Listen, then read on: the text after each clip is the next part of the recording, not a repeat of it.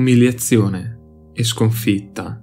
Tutto ciò che era stato pianificato, tutte le strategie e le tattiche attentamente studiate, il sangue del nemico versato per anni, i sotterfugi, ogni tentativo di piegare i principi e lo stesso Caledor con il terrore attraverso le rappresaglie sul popolo di Ultuan, tutto quanto per giungere alla debacle del Maledor, ad un passo dalla vittoria definitiva, il baratro e l'oblio. La realtà cruda e amara di ciò che era accaduto era semplicemente inconcepibile per la mente del re stregone. Il suo castello di convinzioni cadde quel giorno, durante la fuga. Risentimento e frustrazione si fusero in un turbine nero di odio rancoroso nella mente e nel cuore di Malekith.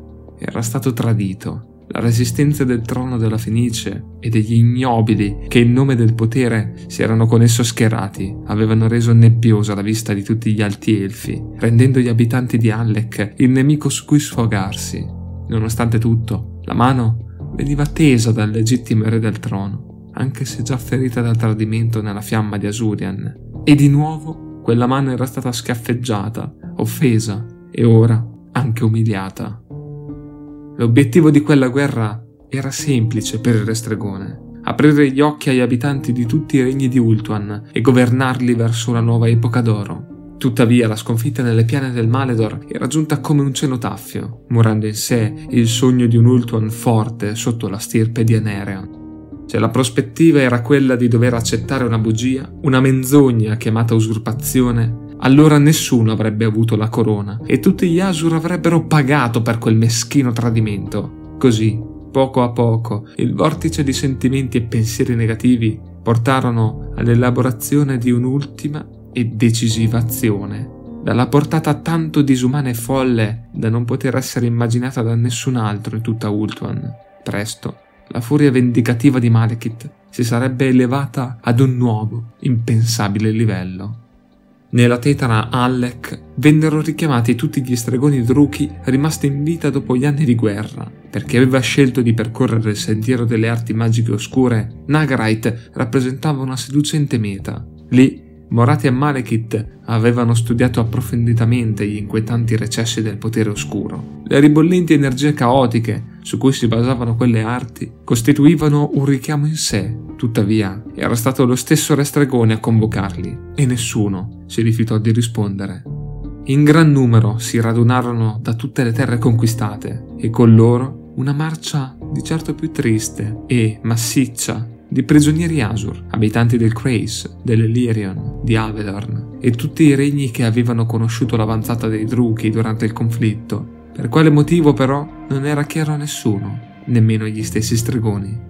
Davanti alla platea di incantatrici e stregoni, Malekith, con al suo fianco Morati, prese a spiegare il suo piano definitivo per rovesciare gli esiti della guerra.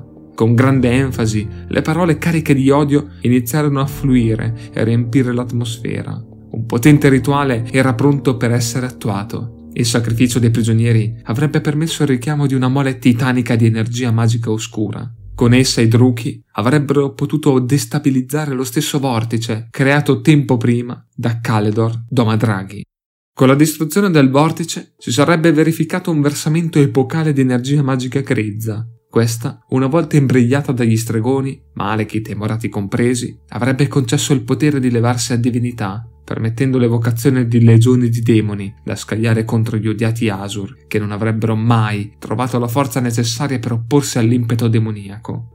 Malekith era pronto a rischiare tutto e i suoi adepti vincolati al destino del re stregone lo avrebbero seguito ciecamente in questa follia senza obiettare od opporsi, nella convinzione assoluta di ottenere successo a scapito di ogni altro danno collaterale, compresa la distruzione del mondo conosciuto e non.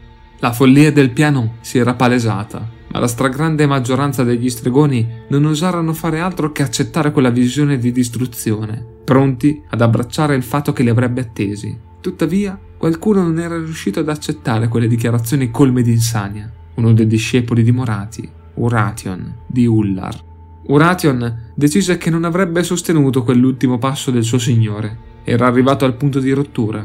Così, con discrezione, scelse l'opzione della fuga e del tradimento. Nel fondo di una delle più buie notti di Allek, scivolò fuori dal palazzo di Malekith, eludendo le guardie e altri occhi indiscreti, allontanandosi dalla città e da Nagarite nei giorni successivi, in groppa al suo cavallo. Nella mente di Oration si era instaurata ormai la certezza di voler salvare ciò che ancora era salvabile. La guerra civile aveva ridotto Wultuan ad un enorme campo di battaglia, ma quel disastro non si sarebbe dovuto ingigantire ulteriormente. Occorreva fermare il Re Stregone e la sua follia degenere ad ogni costo. L'unico modo era avvisare il Re Fenice e le forze Asur dell'imminente minaccia.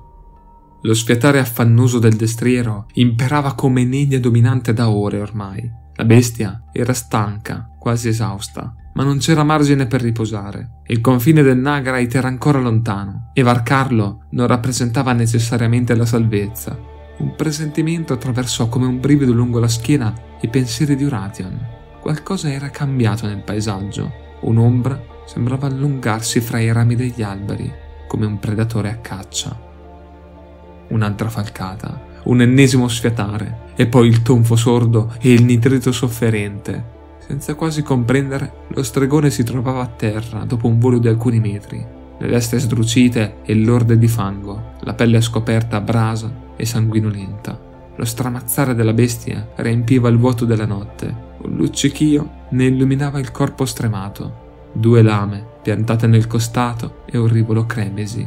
Infine, una figura si palesò fra le ombre per estrarre i lunghi pugnali dalla cavalcatura morente. Un altro battito del cuore, un altro calare di palpebre, e poi il dolore e il buio.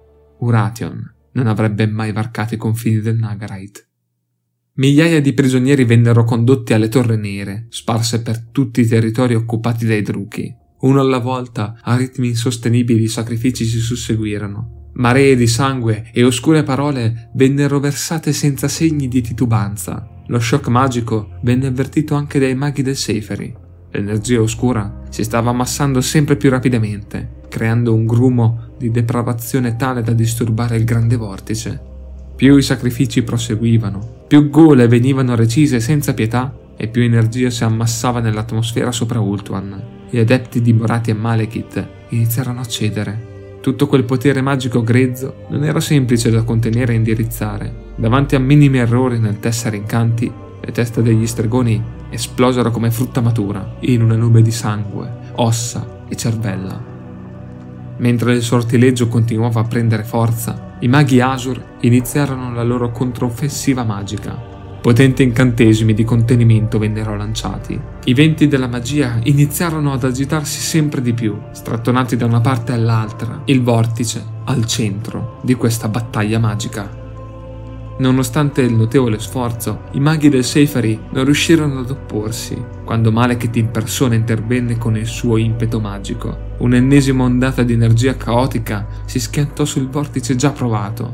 La terra aveva iniziato a tremare e il terribile moto tellurico, chiaramente avvertibile in tutti i regni elfici, sulle coste le acque presero a ribollire sotto lo sforzo della battaglia mistica fra luce e oscurità. I cieli iniziarono a mutare, il sole venne oscurato da nubi di energia magica sollevatesi dal terreno e dalle acque, giunte lentamente lungo le vette degli annuli, fino a staccarsi e proseguire il loro incedere verso l'alto.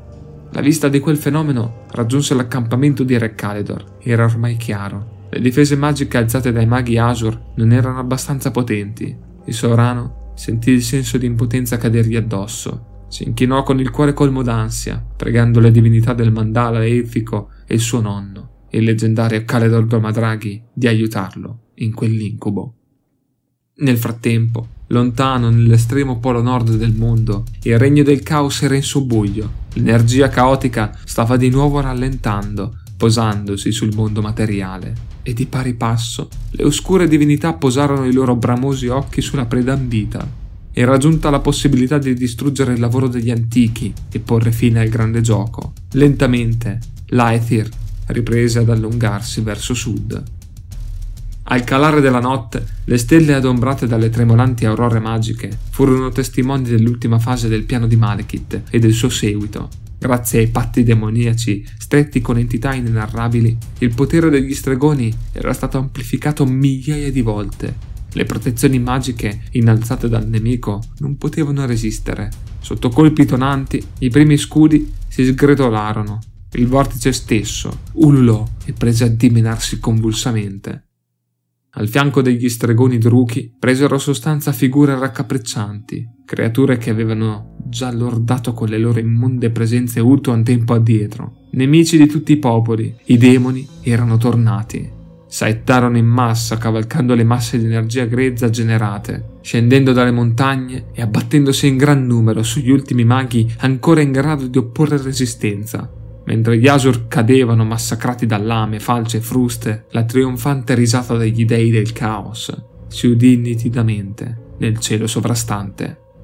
Il re stregone, senza più barriere ad impedirgli l'assalto magico decisivo, poté finalmente indirizzare tutta la sua attenzione all'isola dei morti, la sede stessa del grande vortice. Soltanto insidiando l'assemblea di maghi che avevano generato il vortice, poteva riuscire nel completamento del suo folle obiettivo. Così Ricolmo di energia derivato dalla corona ferrea sul suo capo e dal potere concesso dal rituale di sacrificio scatenò il suo assalto al cuore dell'enorme vortice di magia quando il suo tocco magico oscuro entrò in contatto col vortice, nuovi ed inaspettati attori entrarono in scena. Come un organismo si oppone ad un male esterno attraverso il proprio sistema immunitario, così il vortice similmente liberò dalla loro lunga stasi Caledor Domadraghi, il nonno del re fenice Caledor il Conquistatore, e i maghi che avevano generato il vortex ponendo fine alla prima grande invasione del caos. Ripresa piena coscienza, i potenti maghi, che avevano sacrificato le loro vite per la salvezza dell'intero pianeta, capirono immediatamente cosa stava accadendo. Il pericolo di vedere di nuovo i demoni calare su tutte le terre era concreto, tuttavia avrebbero fatto di tutto per impedirne la vittoria. Lo avevano già fatto, non c'era timore nei loro cuori, e così agirono. Percependo ancora la resistenza degli ultimi sopravvissuti fra i ranghi dei maghi del re fenice, gli eroi del passato si scagliarono in un unico attacco magico tutto propenso al loro aiuto. Il colossale rilascio di potere sconquassò il mare interno e i cieli, che iniziarono a turbinare violentemente e parvero quasi cadere. Il terrore si disseminò come polline al vento fra tutti gli impotenti spettatori di quel distruttivo spettacolo Caledor Domadraghi non avrebbe permesso a nessuno di consegnare deliberatamente il mondo al caos. Il vortice stava tornando ad uno stato di calma, mentre tutto intorno pareva imminente la fine dei tempi. Le sagome lucenti dei maghi del vortice rispedirono l'onda di energia oscura da dove era stata lanciata, nel regno di Nagarite. Quella massa rappresentava una quantità di magia incalcolabile, impensabile anche per i potenti maghi Asur, quando questa raggiunse Malekith, molti dei suoi devoti stregoni caddero a terra, resi pietra, dalla strabordante e ingestibile quantità di magia. Il re stregone riuscì a gestire a difficoltà il contraccolpo, ma qualcosa di molto peggiore stava per accadere. Le terribili energie che erano state messe in moto esplosero in tutta la loro devastante forza. L'ondata piegò il terreno, abbattendo intere città in tutta Ultuan, conducendole alla rovina in una frazione di secondo. L'esplosione venne chiaramente percepita anche nelle immense sale sotterranee dei nani delle montagne ai confini del mondo. L'evento venne registrato nelle cronache dei re di quell'antico popolo.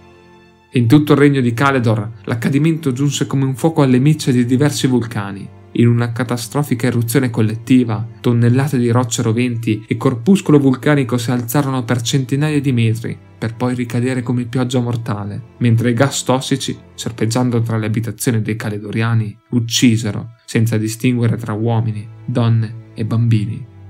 A est, al di là delle ampie coste del mare interno, nel regno di Sefari, i maghi sopravvissuti avevano dato ogni briciola della loro forza per opporsi a Malekith e ai demoni, respingendo il tentativo di condannare l'isola alla distruzione totale. Tuttavia, nel mezzo dell'epocale scontro magico, avevano avvertito il ritorno del grande Caledor Domadraghi e la portata dell'evento li portò a riflettere sulle implicazioni future. Mentre erano assorbiti in quel giro di accadimenti dalla portata storica, le snelle torri bianche del loro regno iniziarono a crollare una dietro l'altra. Le macerie riempirono le strade e in molti morirono schiacciati dai detriti urbani. Quelli non erano tuttavia gli effetti peggiori. Gli oggetti magici conservati nelle Seifari, investiti dal contraccolpo magico, reagirono, illuminandosi e bruciando, crepitando con più magia di quanto ne avessero mai contenuta in tutta la loro esistenza. La conseguenza diretta furono le esplosioni di questi artefatti che scossero intere città e provocarono incendi ingestibili e altrettante tragiche morti. La devastazione che colpì i regni meridionali o centrali non era però minimamente paragonabile a quello che stavano vivendo i regni settentrionali. Durante i primi minuti del contraccolpo magico, le acque del grande oceano si ritirarono per centinaia di chilometri, in un fenomeno di bassa marea del tutto innaturale e dall'aspetto meraviglioso quanto preoccupante. I pesci si dimenavano sulla sabbia ancora umida o tra le piccole pozze d'acqua fra gli scogli, a primo avviso sembrava che tutto l'oceano fosse stato risucchiato nel nulla. Da nord ad ovest, a perdita d'occhio, non si riusciva a scorgere il fronte delle acque. Poi, dal nulla, si udì un fragoroso rumore, il verso cavernoso di una creatura della leggenda, qualcosa di difficilmente spiegabile, ma che si fece reale quando gli elfi notarono il profilo di una svettante onda alta più di tre chilometri un totale sgomento afferrò le menti e i cuori dei presenti. Alcuni iniziarono a correre fin da subito presi dal panico. Altri, semplicemente increduli, si fermarono come ingessati, forse già consci di non poter sfuggire alla morte che si era palesata davanti ai loro occhi. Lo tsunami sommerse del tutto la regione del Nagarite e divorò quasi tutte le coste del Tiranok. Intere città vennero semplicemente cancellate e un numero incalcolabile di elfi morì annegando nelle salate acque oceaniche.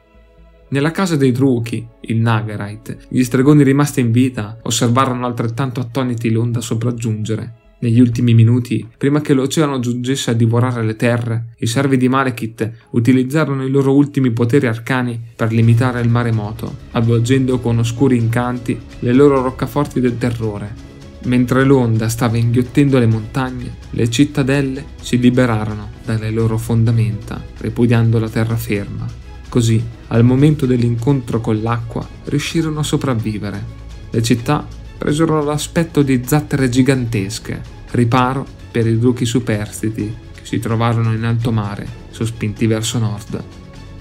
Ad Allec, Morati riuscì a rivestire l'intero palazzo di Anerion con i suoi potenti incanti, senza però riuscire a fare altrettanto con il resto della città. L'impeto dell'onda colossale rischiava di distruggere completamente anche lo stesso palazzo. Così, la madre del re stregone fece affidamento sui propri alleati demoniaci, richiamando patti oscuri. Riuscì infine a separare il grande edificio dal resto della città, che stava letteralmente morendo sotto i suoi occhi.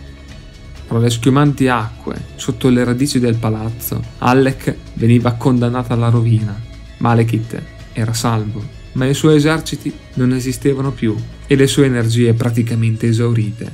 L'interezza del suo regno giaceva sotto le onde, era la fine della guerra di secessione. Sopra le grandi roccaforti galleggianti, quelle che in seguito saranno chiamate con il terribile epiteto di arche nere, ciò che rimaneva dei Druchi si allontanò dall'Ultuan e dal cataclisma che avevano scatenato, puntando verso nord-ovest alla ricerca di un riparo e un nuovo inizio. Gli alti elfi, messi in ginocchio dalla devastazione del cataclisma di Malekith, non riuscirono a lanciarsi nell'inseguimento degli odiati nemici. Avrebbero avuto bisogno di tempo per recuperare anche solo una parte della forza dei regni Asur pre-guerra. Re Caledor sapeva che la minaccia rappresentata dai Druchi sarebbe tornata. Non poteva concedersi di abbassare la guardia, soprattutto ora che era ben conscio di dove poteva spingersi Malekith pur di ottenere la sua vendetta. Nel nord, le città galleggianti giunsero guidate dal re stregone fino alle coste frastagliate e fredde di una nuova terra.